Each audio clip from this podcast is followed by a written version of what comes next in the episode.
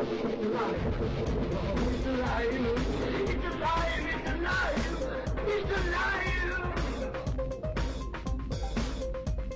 there, and welcome to It's Alive, uh, podcast where we're discussing everything uh, movie news. Um, we also talk a little bit about TV as well. My name's Stuart Tonks. I'm here today with my co-host Matt Green. Hi, Matt. Hi guys, and welcome to the show. Uh, so uh, we're going to be taking you through a bit of the week's movie news, and we're also going to be our main uh, section today is going to be discussing uh, the top ten cult movies to see before you die.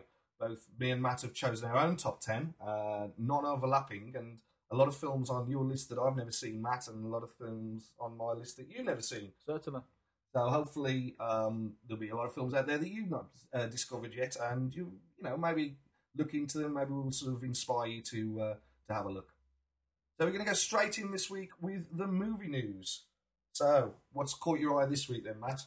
Well, uh, I think one of the big things that has been released this week is the Elysium trailer. Um, now, this is a new film by Neil Blomkamp, who you might have known who directed uh, District 9, um, a very good film that was, uh, I think it was 2009, something like that. But yeah, um, Elysium, very interesting trailer. Um, I'm not very big myself on Matt Damon, but I'm open to the film. I think it does look very, very good, uh, nice and futuristic. Um, yeah, I'm looking forward to it. What do you think, Stu? Yeah, the trailer's really interesting. It's very much the look of District 9, which is sort of a real rough version, if you like, of, of, the future. Um, apparently, it's set in 2159, and it's very much a, little bit like he, he, he touched on with uh, District 9, where the, the, the haves and the have nots. Um, so, you know, the, wealthy live on a space station, um, which is the uh, Elysium of the title. Um, and as you said, Matt, it uh, stars Matt Damon uh, and Jodie Foster, one of my favourite actresses. Um, it, it, it does. It looks great. Uh, the trailer's um, available on YouTube and Yahoo Movies, so uh, take a look, see what you think. It's uh, it's a film that's uh, you know it's it's on our radar and it's out in August. Um, second piece of movie news this week um, is uh, that Robert Redford has joined the cast of Captain America, so he's jumped into the Marvel universe. This um, this has been known for a, a few weeks now, but they've uh, they've announced that uh, his character will be the head of Shield. Um, so it sounds like uh, that you know they're building up once again to the Avengers film, the the sequel to the Avengers film. Um, what what do you think of his casting there? I think that's a nice choice, to be honest. I haven't seen Robert Redford in anything since, well, since a long time, really. So, yeah, I'm looking forward to seeing him in that role. Um, I think he can pull it off. You know, he's pulled off a lot of great films in the past. So, uh, yeah, I'm looking forward to it.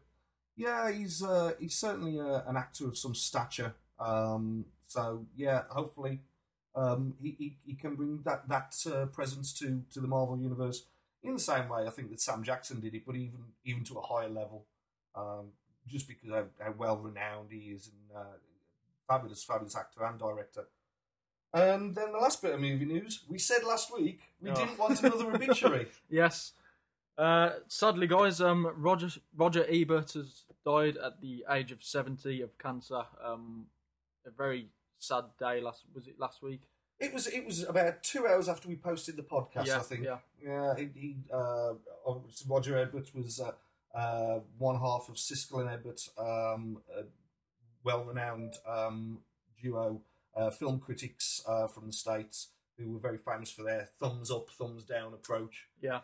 uh, which which worked well. I know uh, he wasn't a big. Uh, there was a lot of genre fans who weren't big fans of his because he wasn't massive in supporting genre films.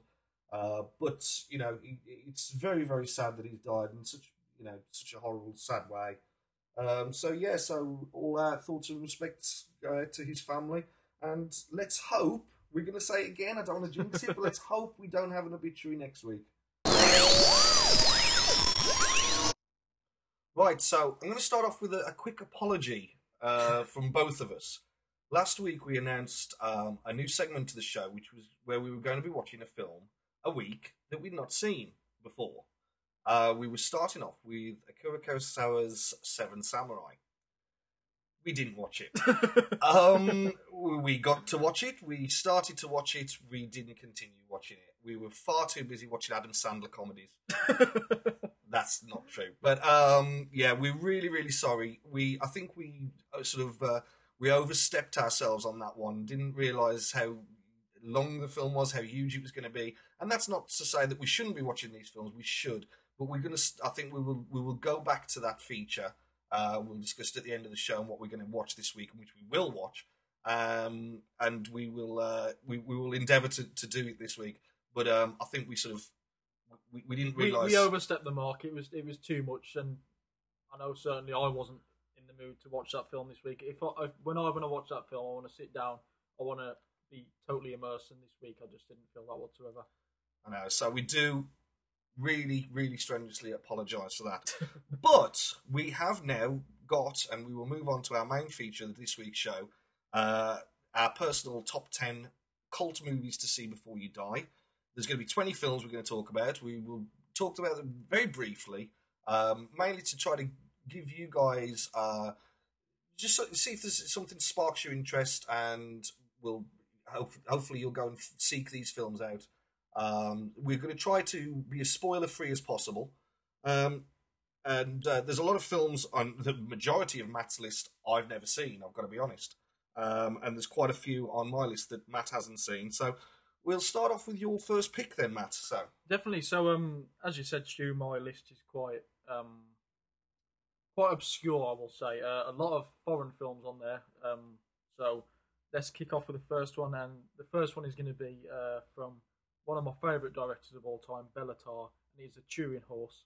Um, this is uh, Béla Tarr's last film. is just well retired just after this film.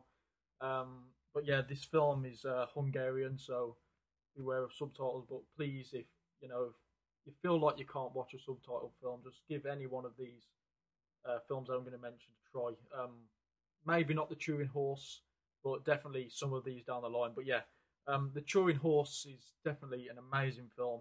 Um, Béla Tarr is known for his long shots. Um, some of the shots in this film can be like 10, 20 minutes a piece. And they are just beautiful. The film is shot in black and white. And um, yeah, it's just an absolutely beautiful film. I really do love it.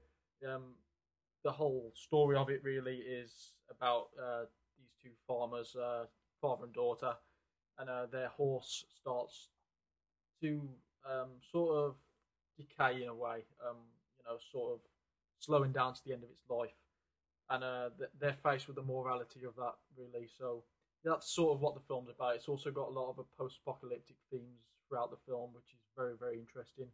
And yeah, just some of the long shots in this film, guys, are absolutely beautiful. It is on for just over two hours at two hours uh, twenty six minutes. It's a long watch, but it's definitely worth it if you've never seen anything of Béla Tarr's before.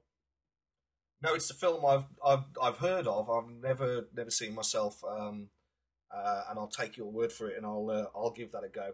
My first film that I've chosen is one I discovered in my teenage student years, and it is a staple of students of the eighties, and that is Betty Blue. Uh, probably a film that more people will have come across than The Turin Horse. Um, it was came out in 1986. It's a French film.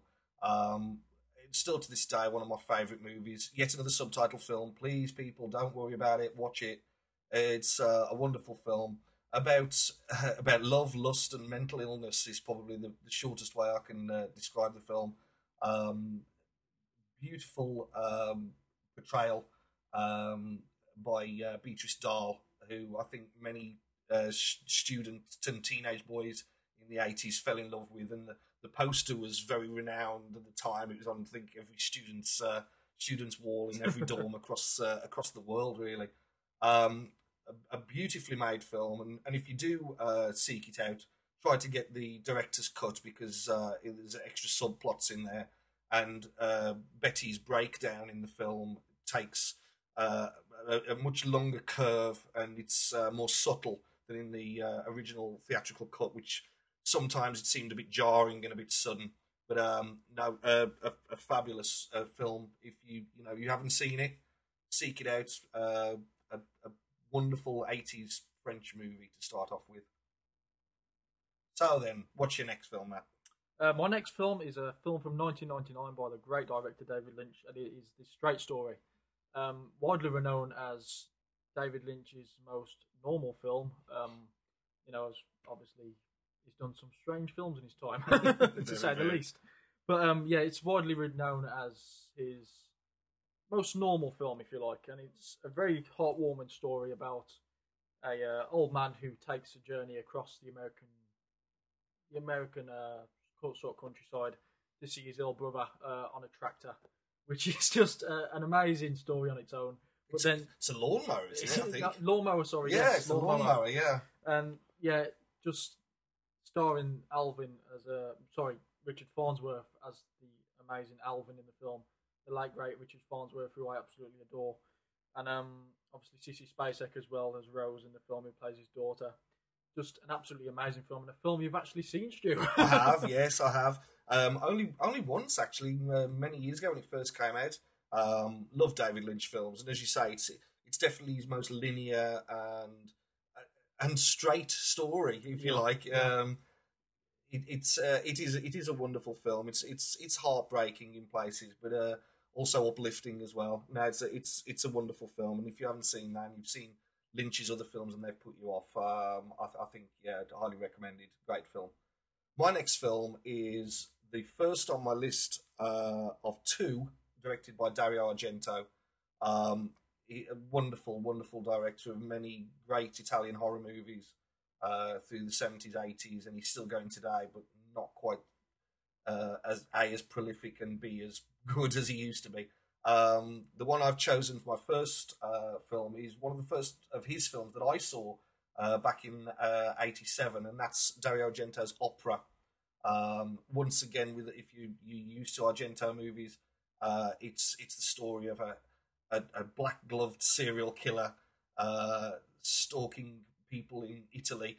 Um, this time, all set around the a, an opera uh, and a, a young uh, opera singer who's been stalked by a deranged fan, uh, who who's bent on hell bent on killing people that have associated her, so he can claim her. It's a bit Phantom of the Opera style, um, but has some of the most wonderful set pieces in my mind of any Argento's films.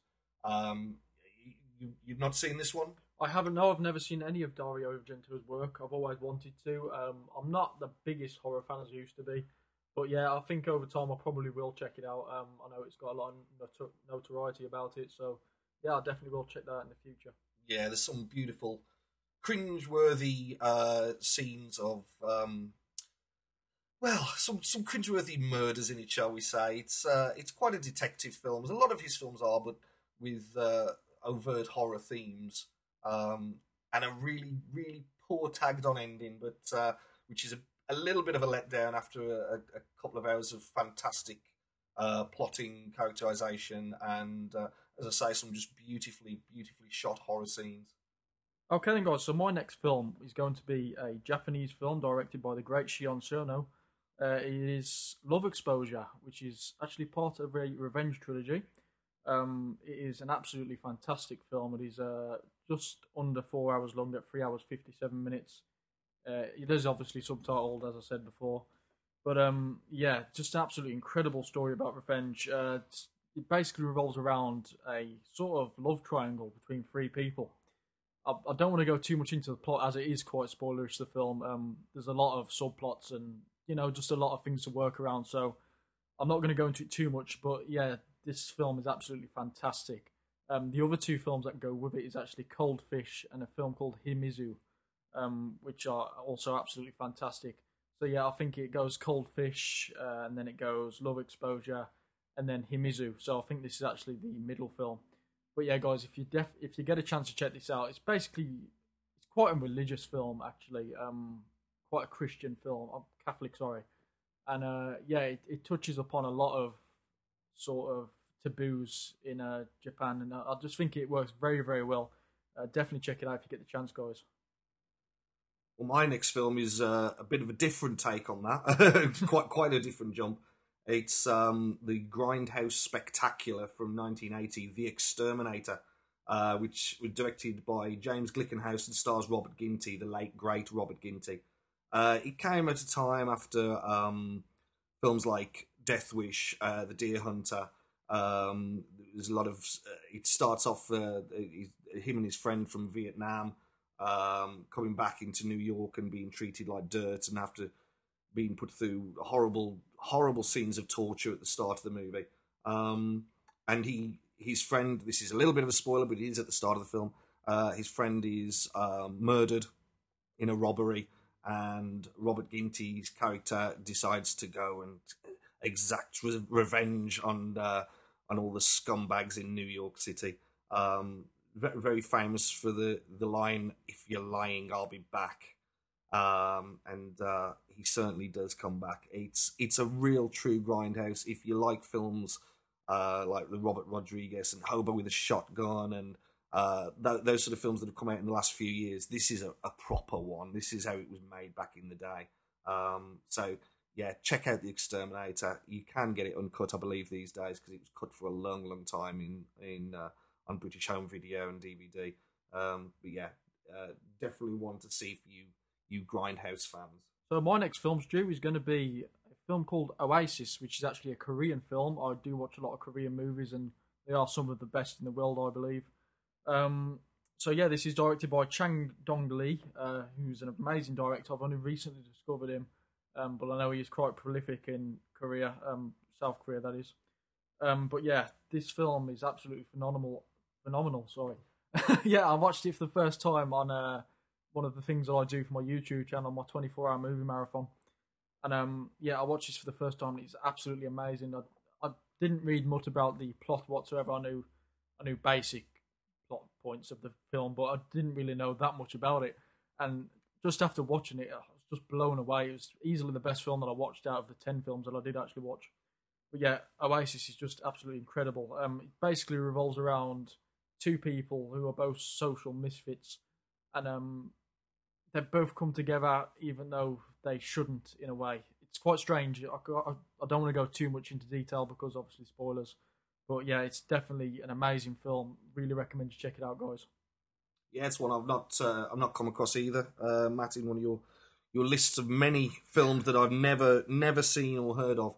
Um, my next film um, is uh, quite a quite a big film at the time, uh, and that's uh, David Cronenberg's 1983 film Videodrome. Um, obviously starring James Woods and Deborah Harry. Um, very strange movie, really, and uh, did you know it's quite quite popular at the time, um, and has become quite cult as well over the years. Um, James Woods uh, stars as a, a, chief executive of a small television station that basically shows pornography and violent images, and uh, he, he, comes across a broadcast signal um, which features extreme violence, torture, and he tries to track it down. Um, as as he watches and is exposed to these uh, these images, he increasingly um, loses loses the plot, if you like.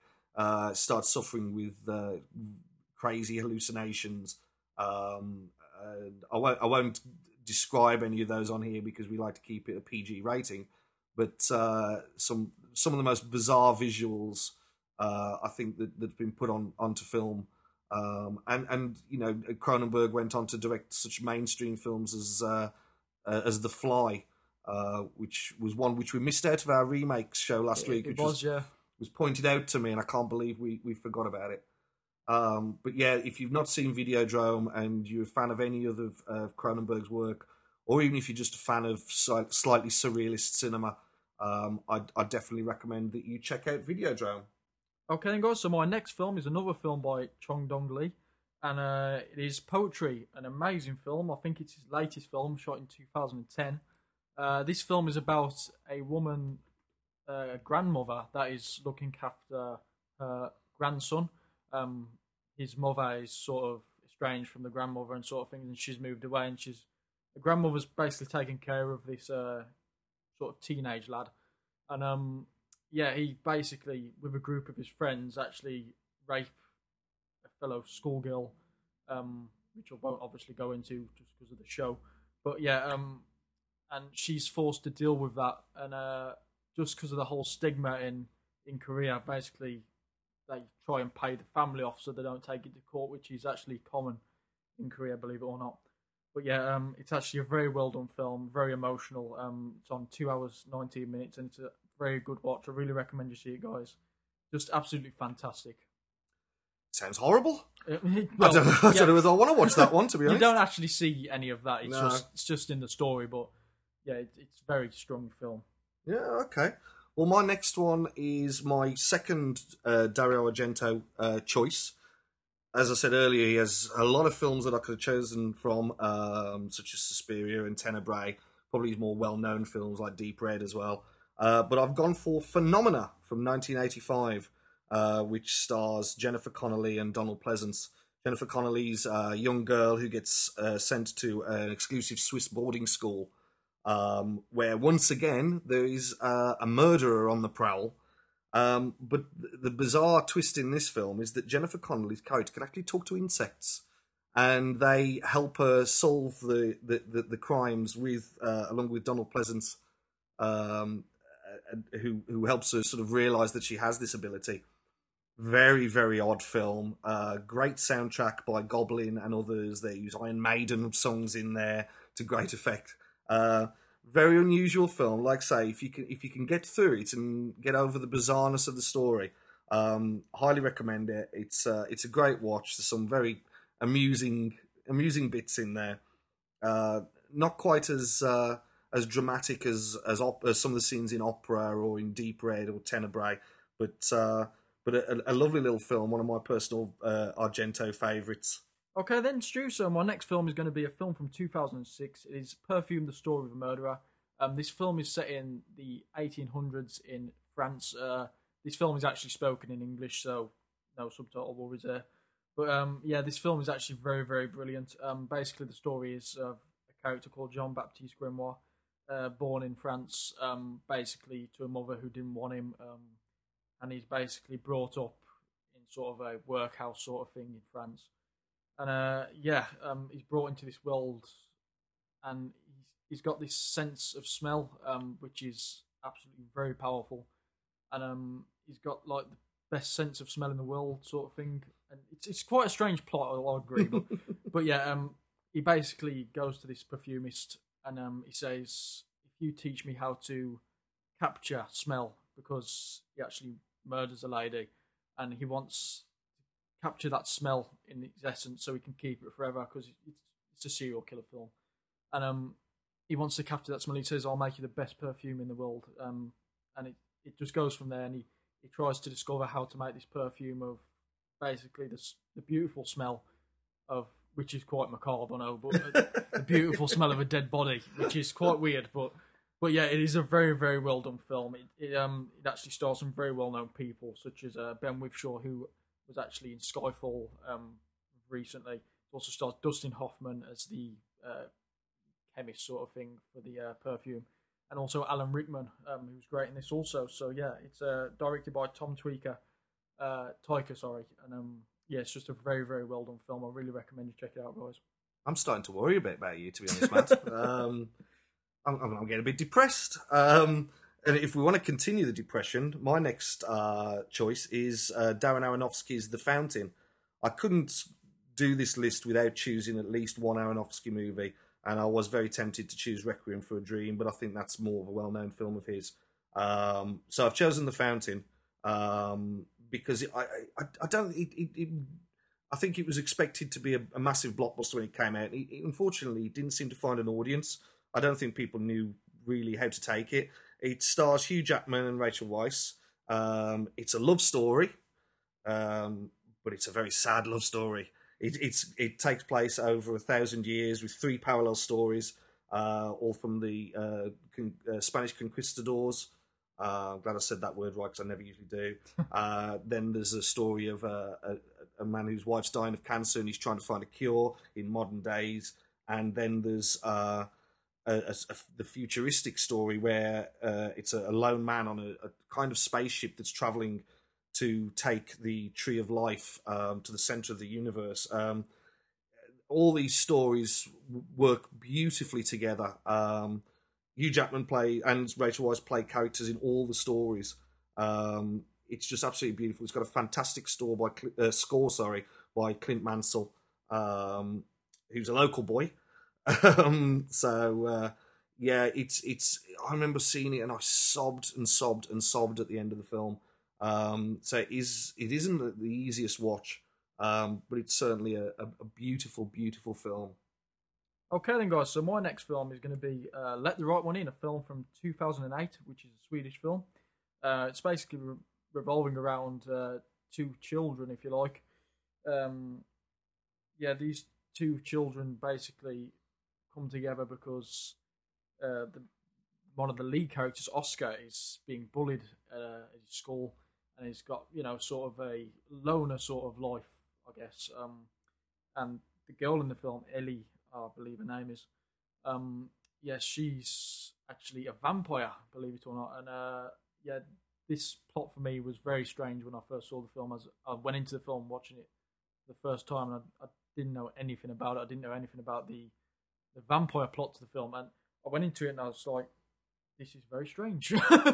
but yeah, I actually really ended up enjoying it, and uh, the film is just absolutely amazing. And they basically come together through this sort of I don't know separation that they come together. Um, like I mentioned earlier with one of my other films, Oasis, that they're that separated in society that they actually become very good friends, and it's just a very charming and sort of disturbing story, if you like.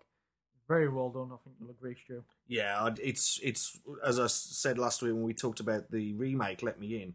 Um, Let the Right One In is possibly my favourite horror movie of all time. He, he, I think he'd beat out the uh, the Exorcist for me, my number one spot, um, and would have been on my list if I hadn't already seen it on yours.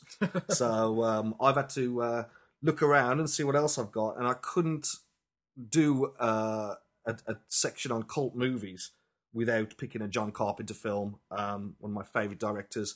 Um, I was looking at uh, the, his list of phenomenal films that he made in the 70s and 80s, um, and I've chosen They Live, which is one of the more unusual uh, alien invasion stories that I think's ever been uh, put to film and tackled in such an odd way.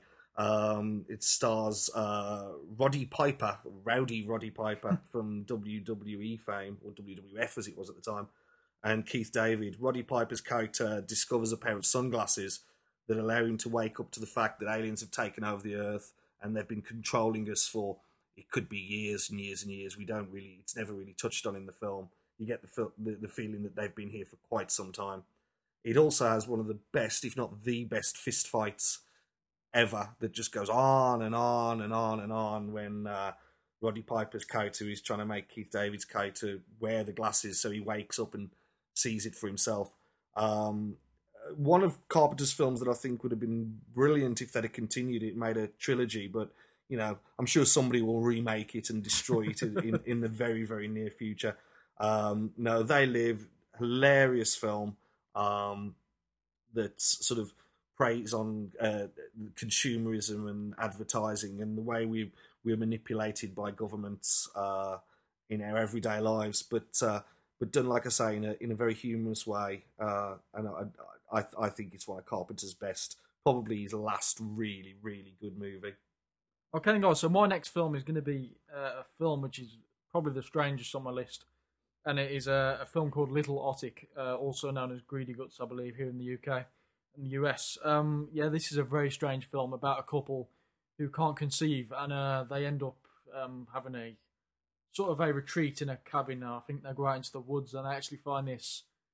Uh, it's almost like a branch, and it looks. It doesn't look like a child, but it, it sort of resembles a child in a way.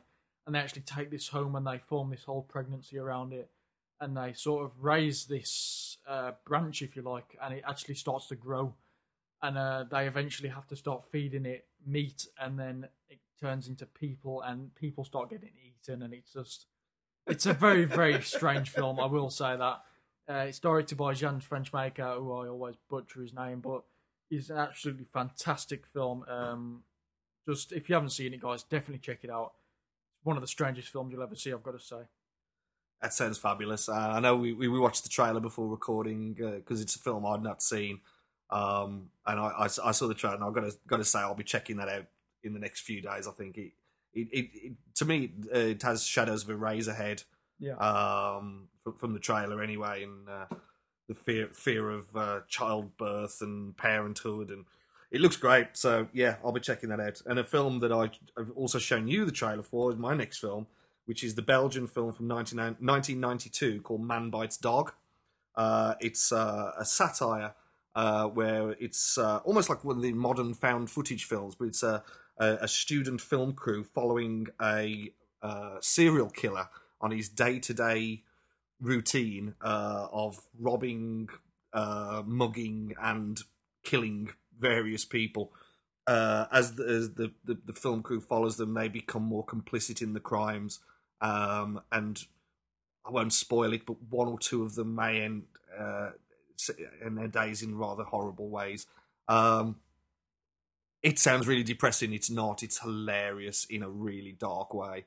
I remember seeing it at the cinema back in the nineties and laughing and laughing and laughing at, at, some stupid scenes, and then it just cuts to the most gratuitous violence, and you find yourself like the film crew, sort of complicit in the crimes because you you're finding them amusing, and you shouldn't be because it's disgusting and dark and uh, very unrelent, uh, unrelenting uh, in the film, and uh, and and the, the the serial killer is completely unrepentant and sort of waxes lyrical about uh, how he how he kills people, how he weighs the bodies down. It's it's a bleak movie, but um, there's there's a lot to be enjoyed there. Yeah, And- um, we just watched a trailer just before, and I, I've got to say, I'm- I really want to see it. I'm actually, I'm actually going to try and see that later on today. Uh, it just looks right up my alley, even though that sounds very, very strange. but I, I do like bleak and depressing films, so it makes me feel better about myself. it is quite bleak, but like I say, it's it's it's it's on um, on IMDb. It is classed as a comedy crime drama, um, and it, and there is a lot to laugh at, but uh, there's a lot to sort of dig your knuckles into your your legs as well, or your, your fingernails into your legs while you're watching the films. It's so uncomfortable in places. But that's the last of my dark ones on my list anyway today. So So my next film uh, is going to be uh, a bittersweet life, guys. This is a South Korean film directed by the great Kim Ji Woon, who uh, has actually just made his transfer to America, directing The Last Stand with Arnold Schwarzenegger.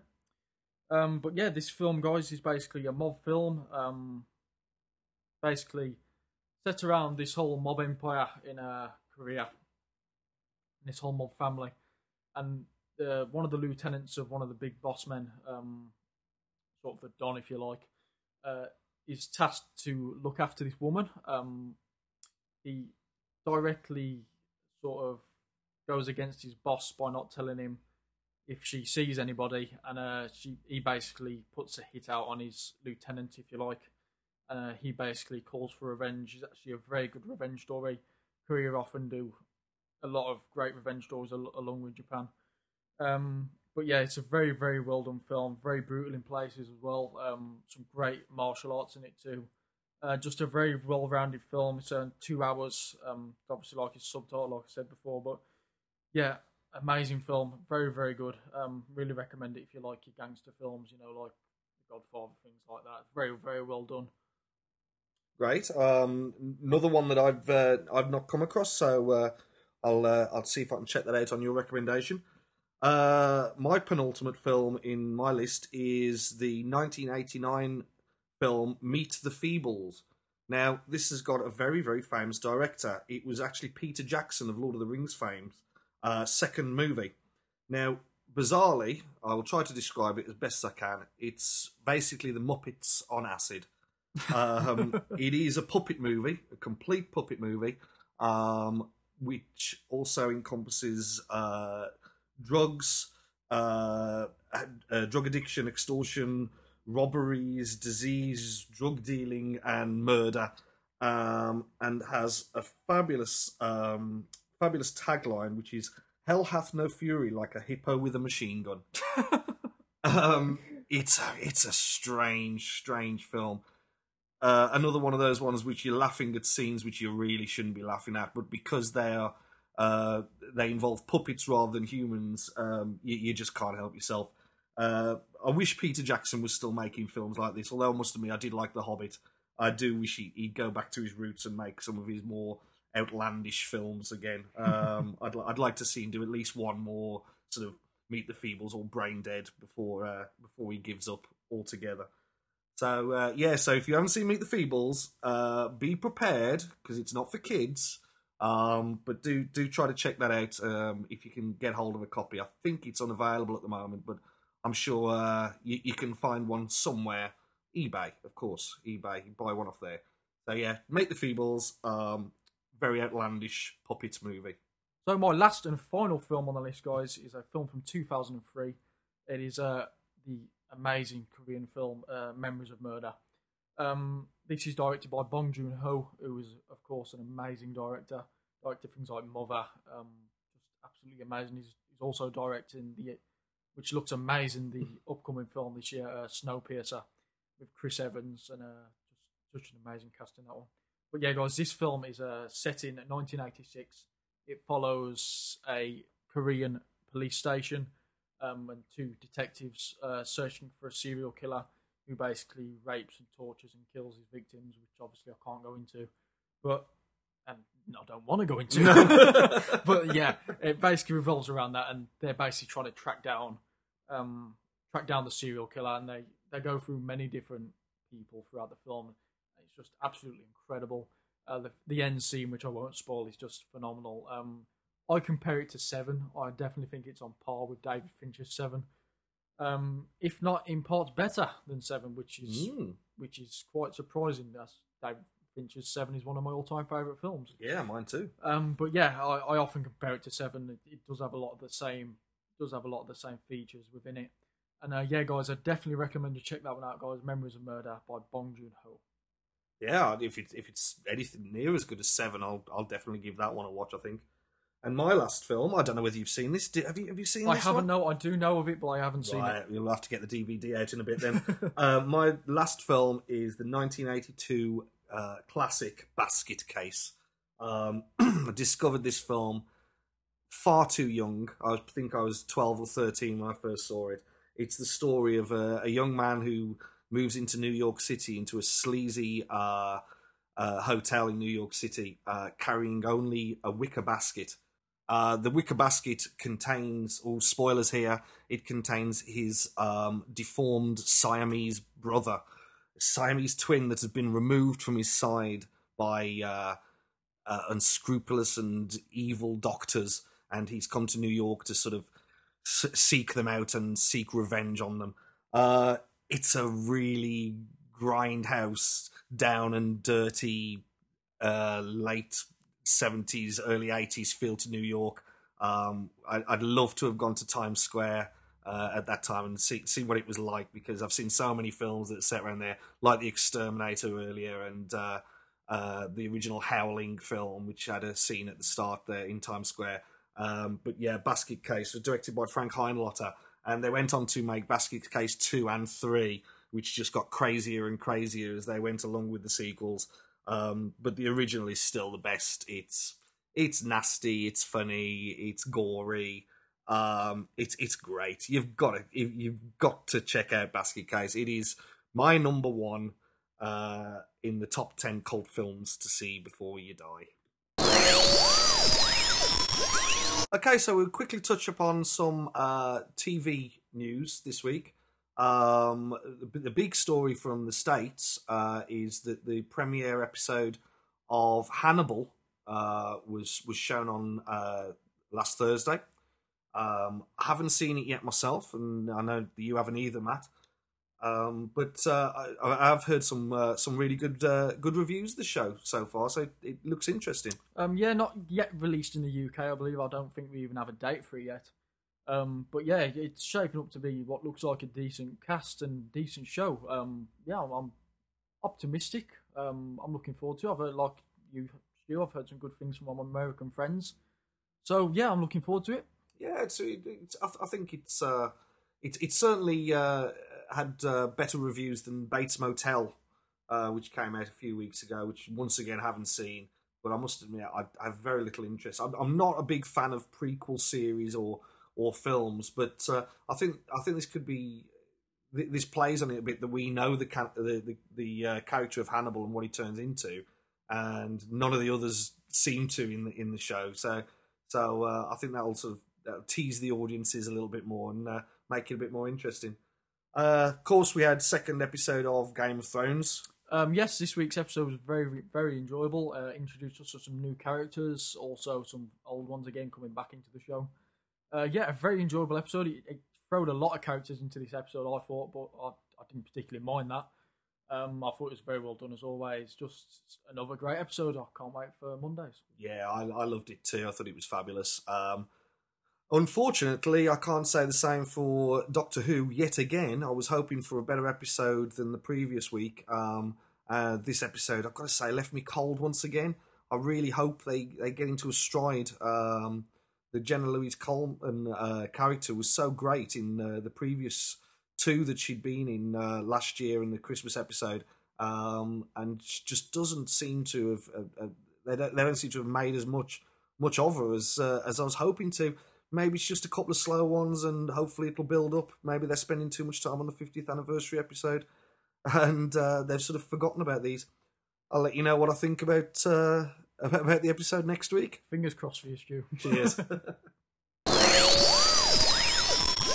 right, okay, so that's uh, the end of this week's slightly shorter show. Ooh, say that when you're drunk. Um, uh, next week, we're going to be focusing on uh, book to movie adaptations. So, everything from the early days of cinema, uh, folks, right up to uh, modern adaptations of today, such as Life of Pi. Um, so, we'll, we'll be chatting about that next week. Um, just got a few thank yous. Yes, a big thank you to Futurilla for hosting the podcast for us. Um, a big thank you to Agents of Evolution for production of the music. And yeah, And also, we'd like to thank you guys for tuning in again this week. Um, I hope you've enjoyed the show, and we'll speak to you next week. Bye. bye guys.